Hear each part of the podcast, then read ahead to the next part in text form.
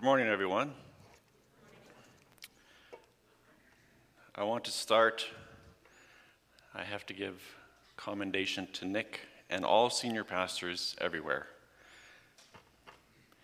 They create sermons in less than a week. That's kind of normal for them. I'm not used to that. I was asked on Tuesday to give you the message this morning, so um, I'm used to having much more time. So we'll see how this goes. Um, I want to start just talking a little bit about my job, just a little bit. I teach chemistry in high school, and that's great. I, I really enjoy it. I know it's not everybody's cup of tea. Um, but when you're a teacher, you can see some of the flaws in the system, in the education system.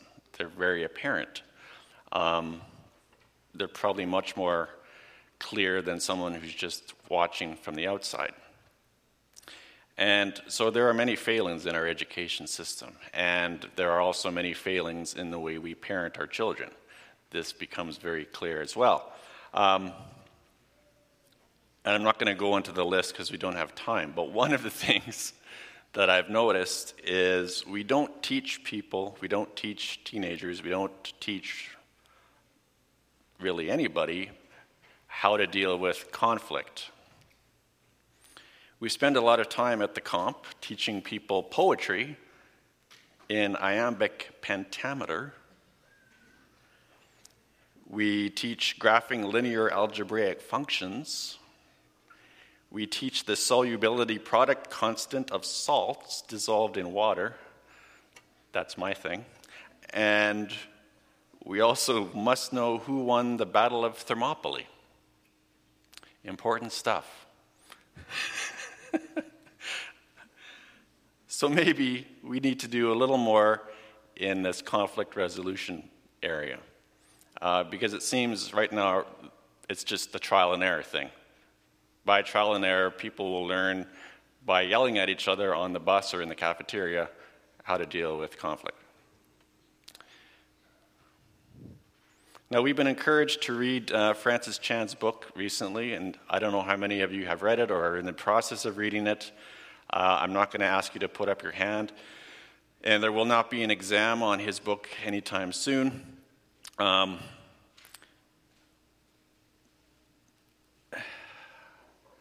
I find this book encouraging, but also extremely discouraging. There are many truths in his book. You might not agree with everything he says, and that's perfectly fine. But um, some of the warnings that he, that he goes through from Scripture are kind of humbling and a little bit terrifying at the same time. Now, in the modern evangelical church, we tend to do a very good job at emphasizing the good parts of the good news story such as the forgiveness of sins by Jesus' death and resurrection, experiencing a relationship with God as a result of being forgiven, escaping the punishment of hell, experiencing freedom and joy in worship. But we tend to downplay the warnings God provides, or we just ignore them completely. We might even question if God really means what he says when he issues the warnings. And if we had time this morning, I would go through all the passages that Francis Chan um, alludes to in his book. We just don't have time. For those of you who maybe haven't read much of his book, I encourage you to do that. There's lots of stuff to think about, talk about, chew on, and challenge us. I want to commend Olivia and Jana. Last week they shared um, about their struggles with forgiving, forgiving people, and they're very open and vulnerable, and uh, I would say quite courageous in, in presenting that to us, along with the biblical truth that they've learned through this process of forgiveness. It's hard Forgiveness is sometimes easy, it, you know, especially if it's just a little thing, But when it seems like a really big thing, and we've been hurt quite heavily, um, it can be a very difficult thing to do. So we have we have young people like this, and I, I love seeing. Now I'm getting I'm almost 50, so I can talk about these people as being young. Um, we, we have these young people in our midst. We have a job, and one of the things that we are instructed to do is treasure these young people and cultivate them, so that they can minister and uh, eventually be the leaders of our church. We've got this really great ministry not too far from here that many of us know and are involved in West Bank Bible Camp. West Bank Bible Camp is a great place for young people to be discipled, for them to experience what it means to be a leader. Um, but we also need to stop and think well, that's wonderful, but what about the other 10 months of the year? How are we, in, how are we incorporating these young people um, in church? Not just leading worship songs there's so many other things that the church needs to be doing. Some of them are not very visible, but they're not less important because they're less visible. Now, before we get into the heart of the message and look at some scripture this morning, I want to share a personal story. You have to indulge me. Okay, this. I've never told this story um, to, well, my wife knows about it, but beyond that, there's not a lot of people here who know about this. So, um, but it does illustrate what I, what I want to talk about this morning. Uh, this happened about 20 years ago. I was living in Saskatoon. I was living with some friends from Bible College, and uh, it was great. We were good, really good friends. Um, but it was a crazy time because I had a girlfriend. This was not normal. So, um, this is before I met Mabel, uh, my soulmate. That, that hadn't happened yet. Um, so, this girlfriend, we'll, we'll, we'll, call her Allison, and we've been going out for some time. Um, we had some ups and downs, but it was going well. And we were sort of approaching this, uh, we are sort of phasing into a, a new um, new dynamic, I guess, because we had actually gone and looked for engagement rings. We were just, you know, it was just kind of for fun, quote unquote, for fun. Um, we, let's go look at some rings, you know. I mean, of course, there's, there's sort of this implied thing, like people don't just do this. Um, so we were, we were sort of on the verge of getting into this serious, serious relationship. Well, then, not, not, uh, not many days after, unexpectedly, she showed up at our duplex and told me that we were done. No more dating relationship. Welcome to Dumpsville. Population me. She, she said she wasn't ready to get serious. That's what she said. And she wanted to focus on her finishing university and getting her career started. So she didn't, you know, marriage, that, that's somewhere down the line, but not right now. Now, of course, I was shocked. I didn't see this coming. Um, but strangely enough, I was okay. I didn't spiral down into hopelessness, uh, even though I was in my late 20s at the time and knew that the marriage plane that I was hoping to be on was quickly running out of runway. and uh, I, I, I, was okay. And uh, another reason why I was, you know, I wasn't too too down in the dumps was because I was heading to West Bank Bible Camp for the summer, and that was one of my favorite places to be. I was going to be the program director. Um, and it was fantastic. It was, it was amazing summer, and I loved working at West Bank, working with the kids, working with the adults. It was all great. Well, the summer came to an end, and I returned to Saskatoon. And the first Sunday back in August, uh, last Sunday in August. Um, went to church, sat down, and the person leading the service had some announcements. And one of their announcements was that my former girlfriend, Allison, and Ian, the man I had invited to our home Bible study, were announcing their engagement. And everyone clapped and everyone cheered. Well, I didn't. My sister didn't. and my friends who were sitting close to me didn't either. Um, so, I, I, once again, I was in a state of shock. I wasn't even sure what I was supposed to feel. After church, um, went home, and a bunch of my friends came over, and they were just, they were so ticked off. They spent the afternoon ranting and raving about what had happened. Of course, I felt hurt, and of course, I felt betrayed. Um, and there was nothing I could do about it. I did my best to avoid these people, which, you know, is possible to do in a big church, but eventually you do run into them. And I did.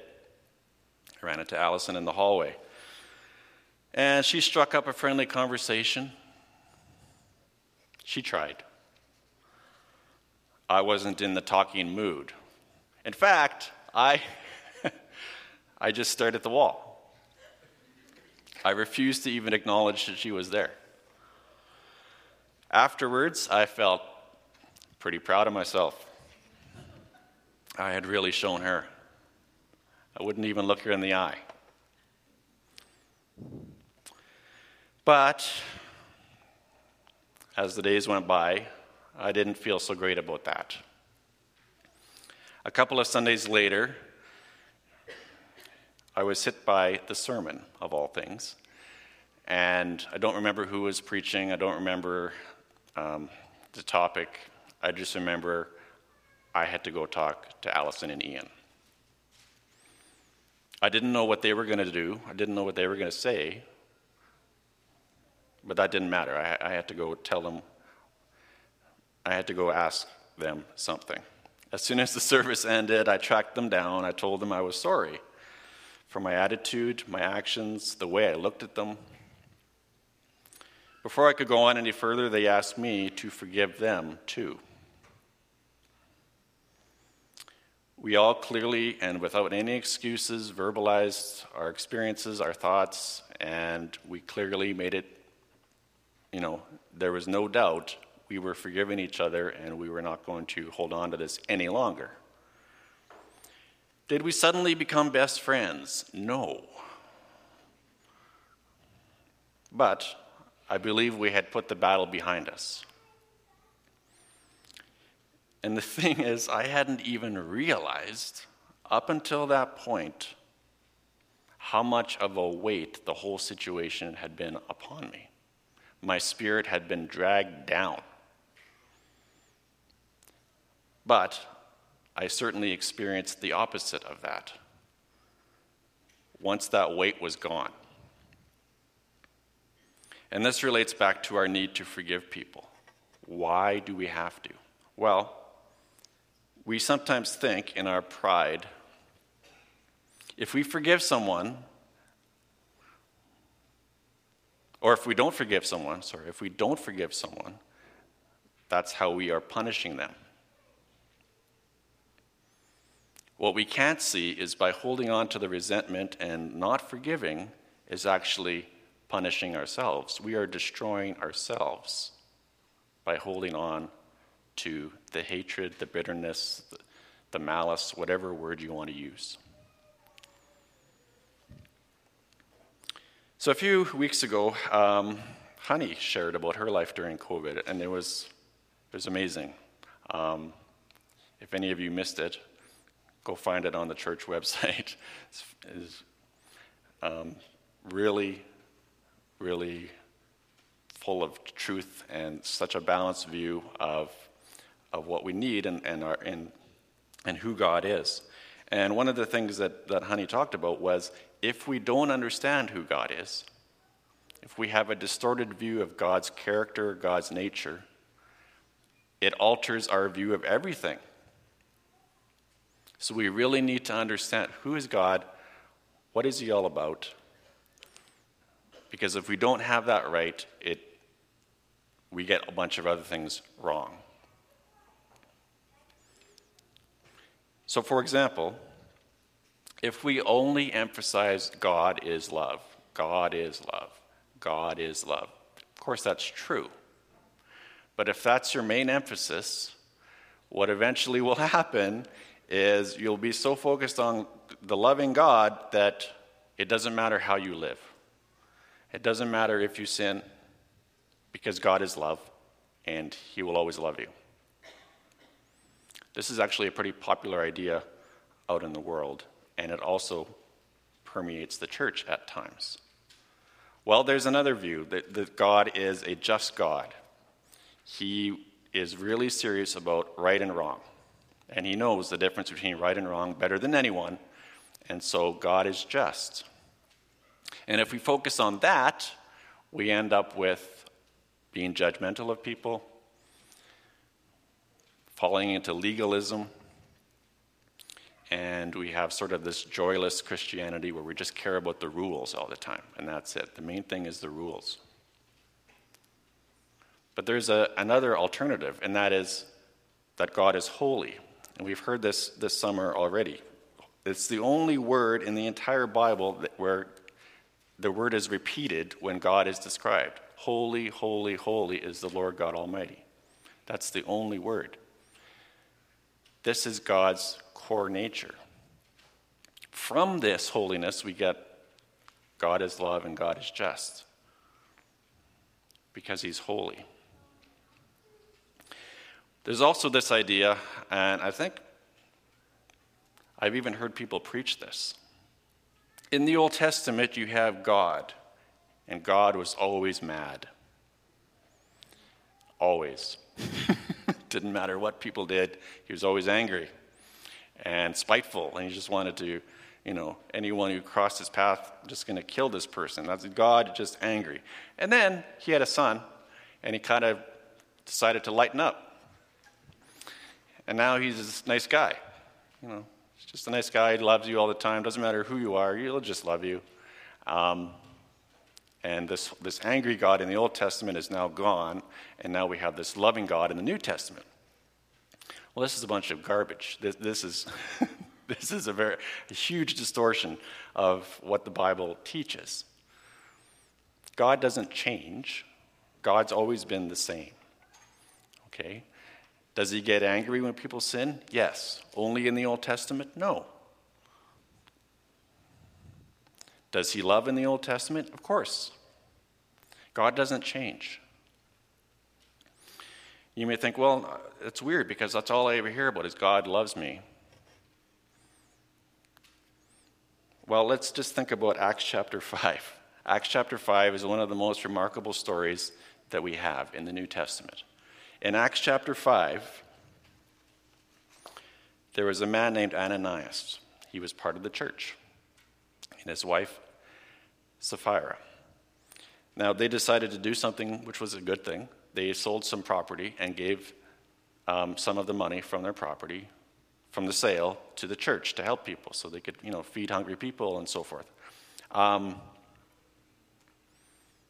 Peter then challenged Ananias because they didn't bring all the money, it wouldn't have mattered if they'd done it or not. But they lied about it. So Peter says, Ananias, how has Satan so filled your heart that you have lied to the Holy Spirit and have kept for yourself some of the money you received for the land? Didn't it belong to you before it was sold? And after it was sold, wasn't the money at your disposal? What made you think of doing such a thing? You have not lied to just human beings but to God. When Ananias heard this, he fell down and died.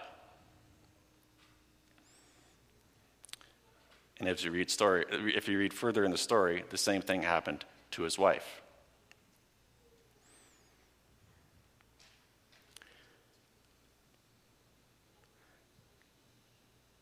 This is kind of a freaky story. that you could be struck down dead for lying. just lying. Like, what's a big deal? I just everybody lies. You know, it's not that big of a deal. Well, as we know, God is holy, and that means He doesn't tolerate sin. So, I mean, there's so much going on here in this text, but I, it's just I want to clarify this idea that God is angry in the Old Testament and is loving in the New Testament is just wrong. I would also say that we sometimes have a misunderstanding of who we are as people, and that leads us to problems as well. One of our main problems is our hearts. Our own hearts lie to us. It's not just other people lying to us, we lie to ourselves. And we are attracted to people who tell us the good things that we want to hear, not the truth. We aren't attracted naturally to truth. We're attracted naturally to what's going to make me feel good and what's going to be good for me. There's an episode of the TV show The Office. Some of you might be fans of the show. Um, it's a funny show. Michael Scott is the name of the branch manager, played by Steve Carell, and uh, he's it's hard to even explain his character. It's, it's, he's all over the map, but he is told in confidence that his branch is going to close down. There's, they're downsizing, so he, he and all the people who work at this branch, they're all going to lose their jobs. He's told not to tell anyone but he can't keep a secret. So he walks out into the common area. He says, Excuse me, everyone, can I have your attention? We are screwed. That's the announcement. Um, so I watched that. Of course, he's just, he's just talking about losing your job. But as people, it's much more serious than that. We, we are so messed up that we don't even know how to fix ourselves because we can't. Jeremiah 17:9 is, you know, a verse that you've probably heard before. I'm going to read it in three different translations. Jeremiah 17:9. The heart is deceitful above all things and desperately wicked. Who can know it? That's King James. The NIV says the heart is deceitful above all things and beyond cure. Who can understand it? And the New Living says the heart the human heart is the most deceitful of all things and desperately wicked. Who really knows how bad it is? We go out of our way to downplay this whole idea. Whether it's in the church or whether it's in our society, no, no, no, this, this can't be right. We're good people. People are good. People are good, you know? And, um, and you can do anything. If you just believe in yourself, you can do anything because you're a good person. This is what we hear. This is what I hear at school. If that's true, then why do we always end up doing bad things? where, where does that come from? Uh, oh, well, it's because people watch TV or play video games or uh, the media is controlling them. That's why they're doing bad things. Uh, that's also a big lie. It's our hearts. We are desperately wicked in our hearts. And even after we've been saved, we are battling. There's a battle between the new self and the old self. As Ryan read from Ephesians morning, uh, earlier, there's this battle. We want Jesus. We want new life in Jesus. We want to be transformed by Jesus, but we battle against it. because we're so bad, God had to come up with a very drastic plan. The, redemption plan, the redemption story is drastic. If God could have come up with something else, he would have. But this was the only way. Jesus had to come, die on a cross, humiliated, so much pain, because we couldn't do it ourselves.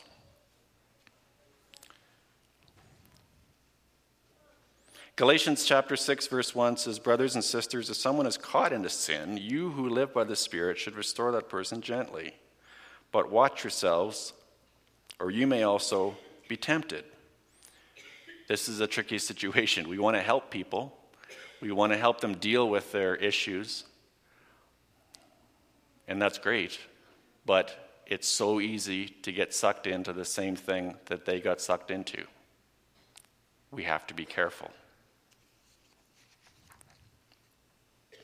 In 2 Corinthians, Paul tells the church, I'm afraid that just as Eve was deceived by the serpent's cunning, your minds may be led astray from your simple and pure devotion to Christ. Paul says he's afraid. He is very worried about this church, the Corinthian church.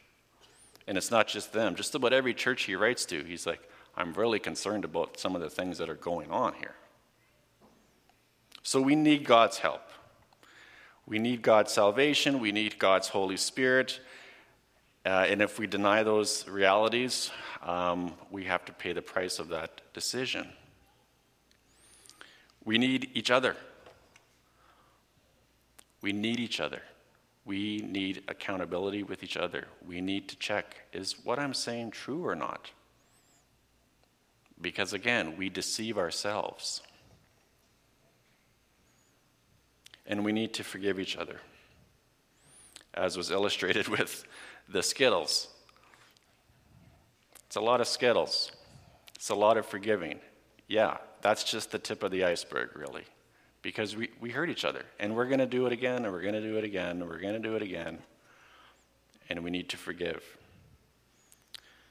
Ephesians 4:32 says, "Be kind and compassionate to one another, forgiving each other just as Christ God forgave you." Luke 17:3 Watch yourselves. If your brother sins against you, rebuke them.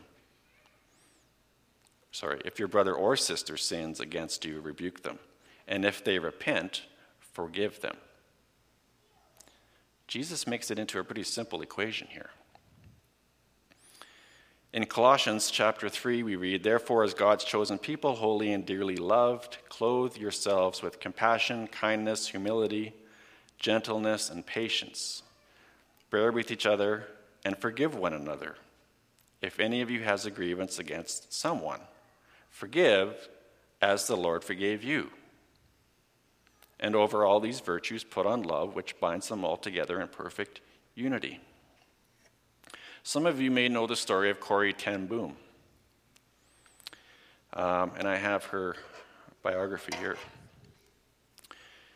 Corrie ten Boom, for those of you um, who don't know, or maybe you know it's been a while since you've heard about her, she was captured during World War II. She lived in Holland. She was captured by the Germans and taken to a Nazi concentration camp. And she was there with her sister and father. And of course, saw all sorts of horrible things and experienced all sorts of horrible things. Um, but she survived. Her father didn't, her sister didn't. Well, after the war was over, she recognized that we need to forgive each other. As terrible as these things were, forgiveness is the only way through. And she started writing some books, and she would give talks, and she would do tours around Europe. But then came this very fateful moment when she encountered one of the German guards at the concentration camp who was doing all of these terrible, horrible things. How was she going to respond? So I'll just read a little bit from, from her book, how she described what happened. I had been writing my book. The message of the book was that God wants all persons to forgive those who have wronged them. I was called to Germany to do some traveling and speaking at a large church in Munich oh, sorry, it's in the third person. I should start At a large church in Munich, she spoke about how God asked people to forgive one another. This is Corrie. and how with God's love, they can become like brothers and sisters, no matter what their nationality. When Corrie had finished speaking, many people came up and thanked her for what she had said. She shook their hands and thanked them for coming and listening. Then, when the church was nearly empty, Corrie spotted a tall man with blonde hair making her way towards her. In a flash, she was back in the shower building at Ravensbrück. This man, an SS guard, was standing by the door, hand on his gun, leering at the women prisoners as they made them strip. Corrie stood motionless as he approached her. She heard his voice as if it were a million miles away. Thank you for your talk, he said. It is so wonderful to know God forgives all our sins, isn't it? Corrie looked at the man standing in front of her. Instead of seeing his smiling face, she saw the faces of Betsy and her father. The man thrust out, thrust out his hand to shake Corrie's, and as he did so, hatred filled her heart. She would not and could not lift her hand to shake his. O oh God, she prayed silently, help me to live my message. As she prayed those words, it was as though a strong jolt of electricity had run through her body. Her arm stretched out as though she had no control over it, and she shook the man's hand. As he did so, all the hatred she felt melted away, and she knew she had forgiven him. Yes, it is wonderful to know God has forgiven all our sins, she said, meaning every word. Now, when I read that or hear about that,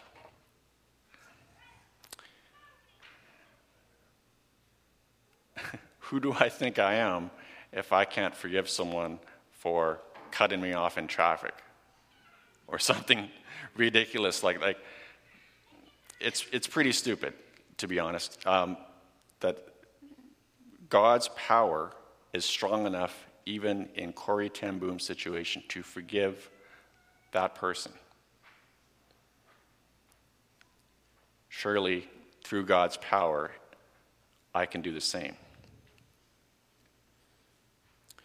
What happens if we don't forgive? Well, it turns out it's actually kind of scary. We all know the Lord's Prayer from Matthew chapter 6. I'm going to read it again Matthew chapter 6, verses 9 to 13. This is how you should pray, said Jesus. Our Father in heaven, hallowed be your name. Your kingdom come, your will be done, on earth as it is in heaven. Give us today our daily bread, and forgive us our debts as we have forgiven our debtors. And lead us not into temptation, but deliver us from the evil one. Now, some of you may have memorized it as forgive us our trespasses as we forgive those who trespass against us. Um, but you'll notice that Jesus puts those two things together. Forgive us as we forgive. And just in case, I can just imagine Jesus saying this prayer and then thinking, maybe that wasn't quite clear enough. I should maybe say a couple more things. And these verses we often don't talk about the verses directly after the Lord's Prayer. For if you forgive other people when they sin against you, your heavenly Father will also forgive you. But if you do not forgive others their sins, your Father will not forgive your sins. Oh. What are we supposed to do with this? Uh, like, is Jesus, is this really what Hmm. Oh. He couldn't have meant that. this must be a mistranslation of some kind. Did Jesus really mean that he's that we're not going to be forgiven if we hold on to bitterness and resentment and don't forgive our brothers and sisters? I, I don't It's, it's hard. These are hard verses. And then you think, well, it was just the one time, it's only in Matthew. Well, no, in Mark 11, we read When you stand praying, if you hold anything against anyone, forgive them, so that your Father in heaven may forgive you your sins. I don't really want to dive into a theological debate about how all this works, because I can't say for sure. And we have arguments, you know, to kind of get around what Jesus is saying here. But I think he's being as clear as he possibly can when he's teaching his disciples what it means to follow him. And of course, he also taught this with parables. We have the, the unmerciful servant parable, for example. He teaches the same idea. If God is going to forgive you, who do you think you are by not forgiving your brothers and sisters?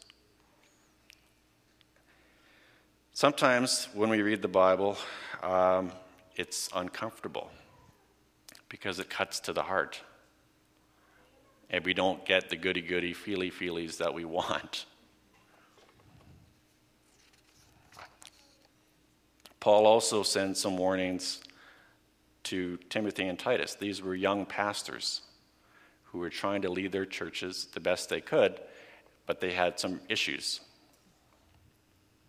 So Paul says to, to Timothy in 2 Timothy chapter 2, don't have anything to do with foolish and stupid arguments, because you know they produce quarrels.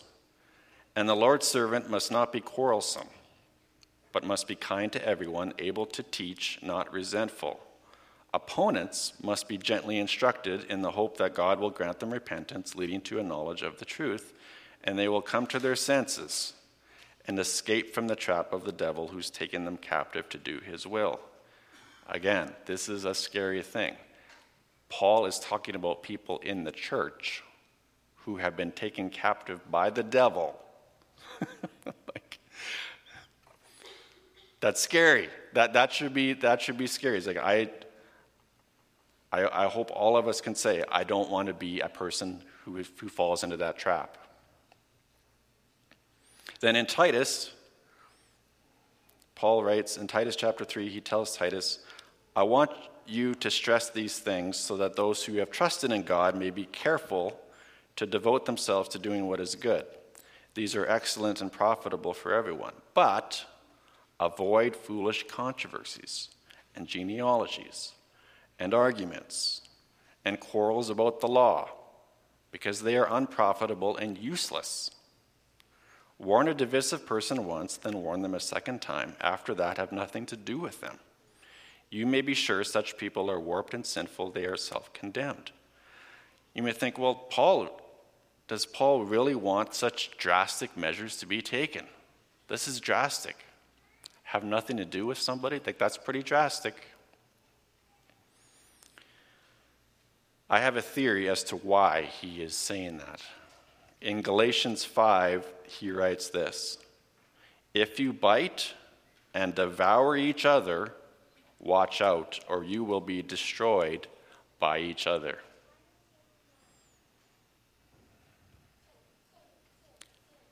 If you bite and devour each other, watch out, or you will be destroyed by each other.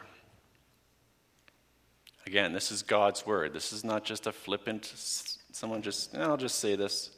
This is God's word. A few years ago, Chad was up here giving a sermon, and um, I wrote down what he had, had preached about in my in the back of my Bible, and you know, in the notes section, and I look at it from time to time as a reminder. And he, these are the three things that I have written down. Number one. My heart, and everybody's heart, is inclined away from God. So beware of my ears being tickled by what I want to hear. Number two, I am drawn to that which satisfies my own idols. The largest of these idols is myself. What do I want? I know I'm right, Everyone else is wrong. That's an idol.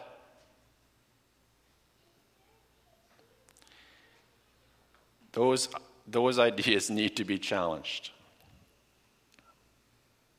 Number three, when I read or when I listen, my mind and my heart want to change the message to keep me from the actual truth.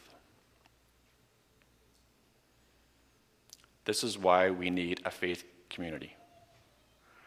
Okay, a faith community keeps us in line, keeps us on the path to the truth, in the truth, because it's very easy for our, our hearts and our minds to distort what is the actual, real, genuine truth.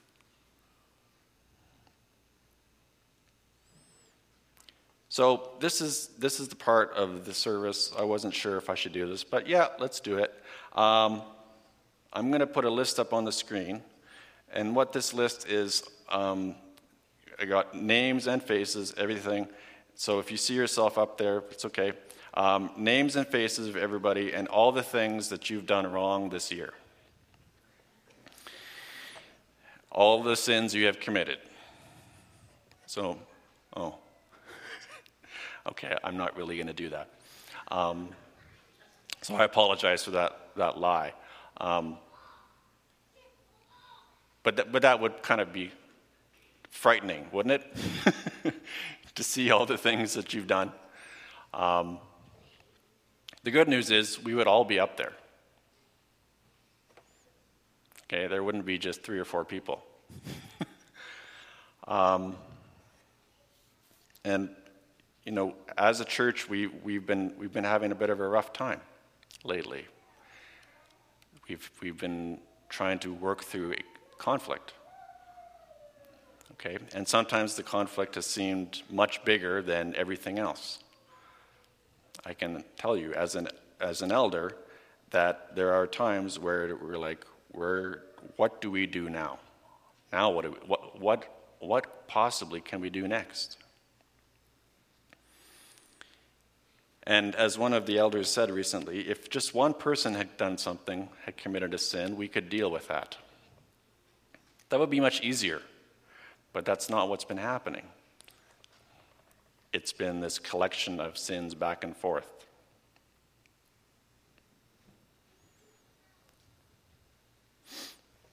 So we need forgiveness, we need repentance, we need reconciliation. This is what we need. Otherwise, we're going to end up biting and devouring each other and destroying ourselves. And you know, this isn't a new thing. I think every church I've been a part of has had this happen. Every workplace, every family gathering, every friendship group, unfortunately, at some point, this will happen. Somebody will say something and spread a bunch of stuff to people that isn't true.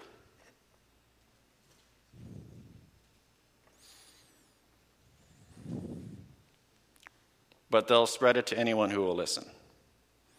And most of the time, the people spreading whatever message that they're spreading, they don't actually have all the facts.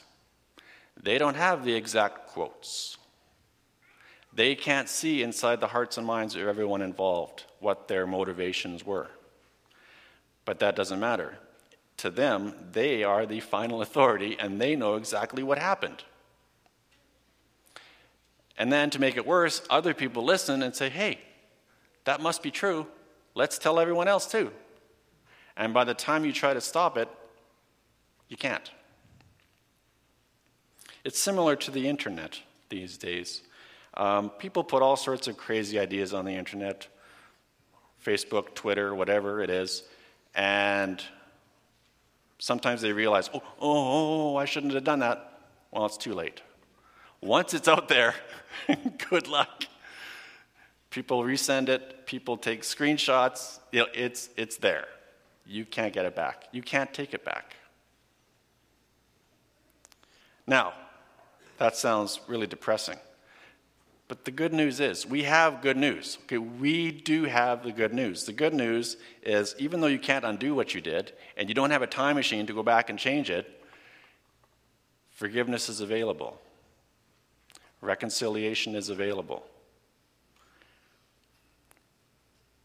This is what church is supposed to be known for. Out of all the institutions and all the organizations across the planet, the church is supposed to be, oh, I can go there and people will accept me, people will forgive me, and if I do something wrong, I'm not going to get kicked out, and if I hurt somebody, we'll, we'll work it out and we'll forgive each other. That is what it's supposed to be. Of course, we know that that isn't often the way it is, sadly. Sometimes the church is known for the opposite. That's a place where you get judged. That's a place where people never forget something you did. That should not be. Now, I get this. Forgiveness is difficult, especially when it's personal, especially when it cuts you right to the very heart of who you are, and you feel betrayed, and you feel like nobody understands you. Then it gets very hard to forgive. Well, is it so hard that it's bigger than God?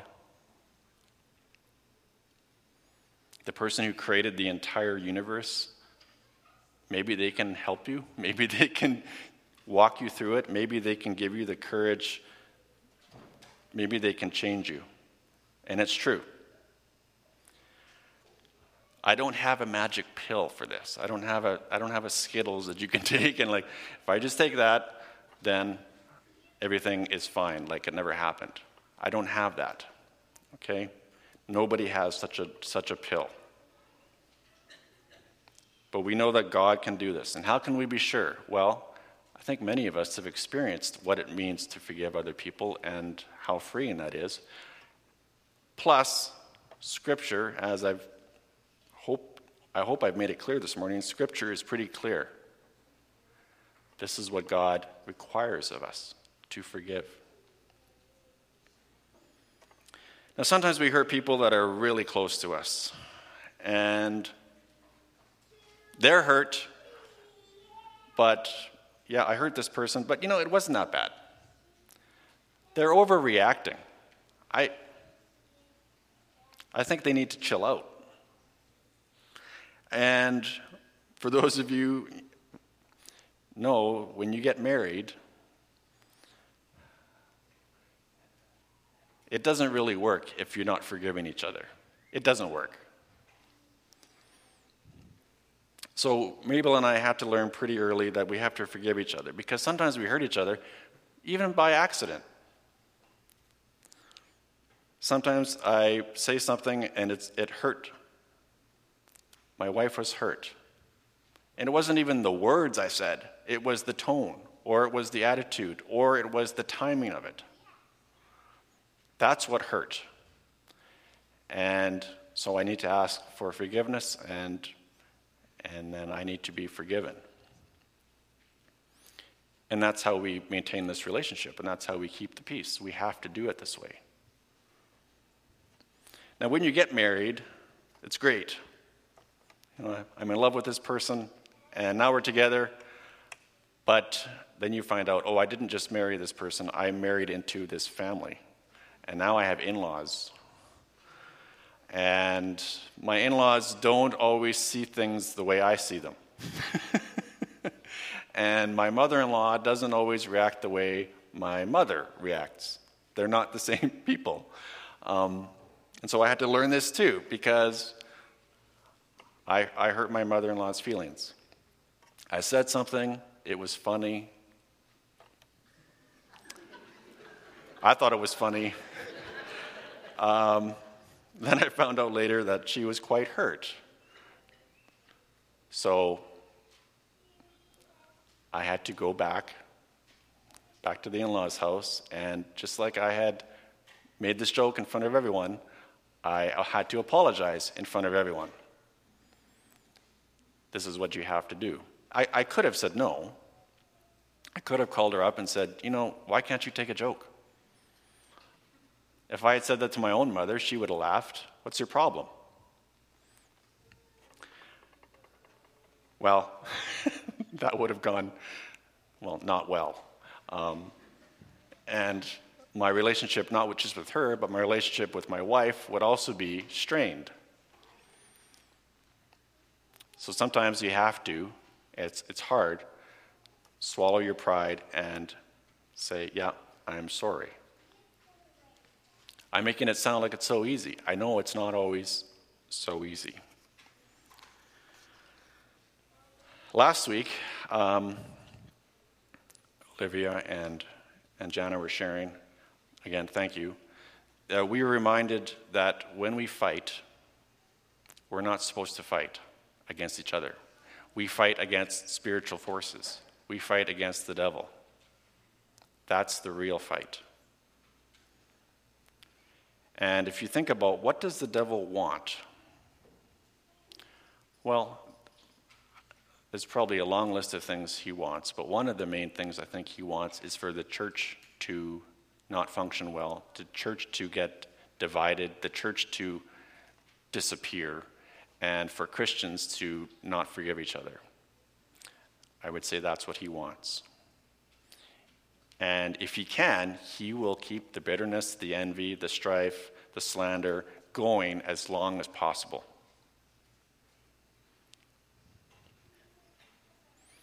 And sometimes we get so caught up in it that we can't see what we're doing. And this, again, is why we need each other. We need each other to check are we doing what God wants us to do? I just have a couple more verses to close, and then we'll have uh, one more song. So, Proverbs chapter 4, verse 23 says, Guard your heart with all diligence, for from it flows springs of life. Deuteronomy chapter 4, verse 9 says, Be on your guard, diligently watch yourselves, so you don't forget the things your eyes have seen, and so that they do not slip from your heart as long as you live. Teach them to your children and grandchildren. And then Ephesians 4 again. Do not let evil talk come from your mouths, but only what is good for edifying, as fitting to the occasion, that it may impart grace to those who hear. And do not grieve the Holy Spirit of God, in whom you were sealed for the day of redemption. Let all bitterness and wrath and anger and clamor and slander be put away from you with all malice and be kind to one another, tender hearted, forgiving one another as God in Christ forgave you.